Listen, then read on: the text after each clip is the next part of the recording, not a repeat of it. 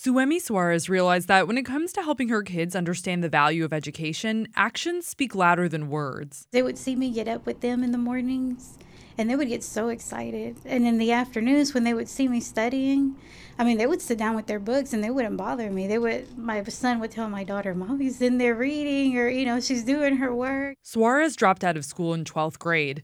An A and B student, she says she woke up one morning and decided she just wasn't going back.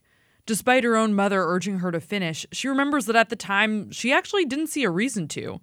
For Suarez, it wasn't until she started working that the importance of education really hit home. When you go out in the workforce, you're hit with the fact that if you don't have the education, you can be the best customer service rep, you can be the best whatever out there in the field. But if you don't have the education, if you don't have the credentials to prove that hey, you know, I can do this, you're not going to get anywhere. You're always going to be in the bottom. You're going to be frustrated and you're going to know deep down inside of you that you can do it, but hey, you didn't give yourself the chance to prove it you know, in a professional manner, you know, education wise. A desire to set a good example for their children and get ahead in their careers are among some of the reasons John Hudson has been hearing from people interested in going back to school.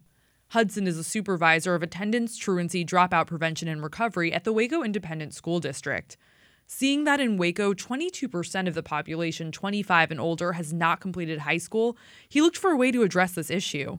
And so on July 16th, Waco ISD, in partnership with McLennan Community College, Texas State Technical College, and 40 other community agencies, launched Drop Back into School, a hotline and website to connect people with resources that meet their educational needs.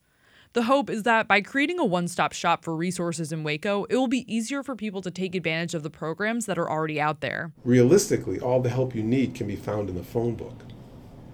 But when people aren't used to advocating for themselves, they need somebody to support them. And if, if they're motivated enough to just make the phone call, that's all they have to do.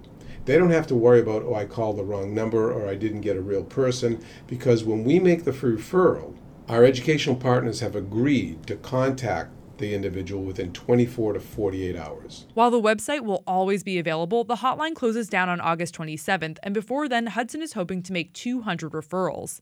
As of August 1st, he had already fielded calls from 92 people, and he says every one of them has been motivated. Robbie Stabino, director of scholarships at the Waco Foundation, finds this is a common trait among adult students. Stabino, who helps adults apply for scholarships they often don't realize they qualify for, says these non traditional students are focused on their goals and ready to achieve them. I really think investing the money in these non traditional students, you're really going to get a better return on your public dollars. Because if they've gone to the trouble to go back and sometimes get their GED, you know, having to go through a study program to do that, and then they've gone to the trouble to get all this done and to start school, they're going to do their best to finish because this is something they want to do. This is a goal in their life. Suemi Suarez is a perfect example of the great focus of and return on investing in adult students. She's currently working toward becoming a paralegal at MCC and plans to transfer to Baylor Law School and study family law. Though Suarez decided to pursue her education before the launch of Drop Back into School, she's been lending her voice and story to motivate other adults to do the same.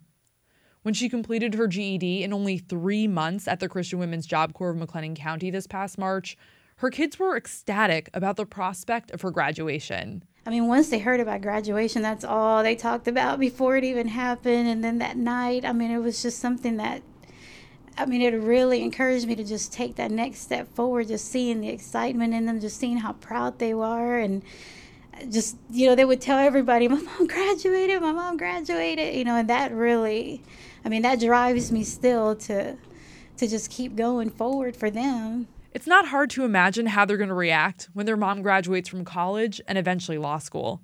For KWBU, I'm Becky Fogel.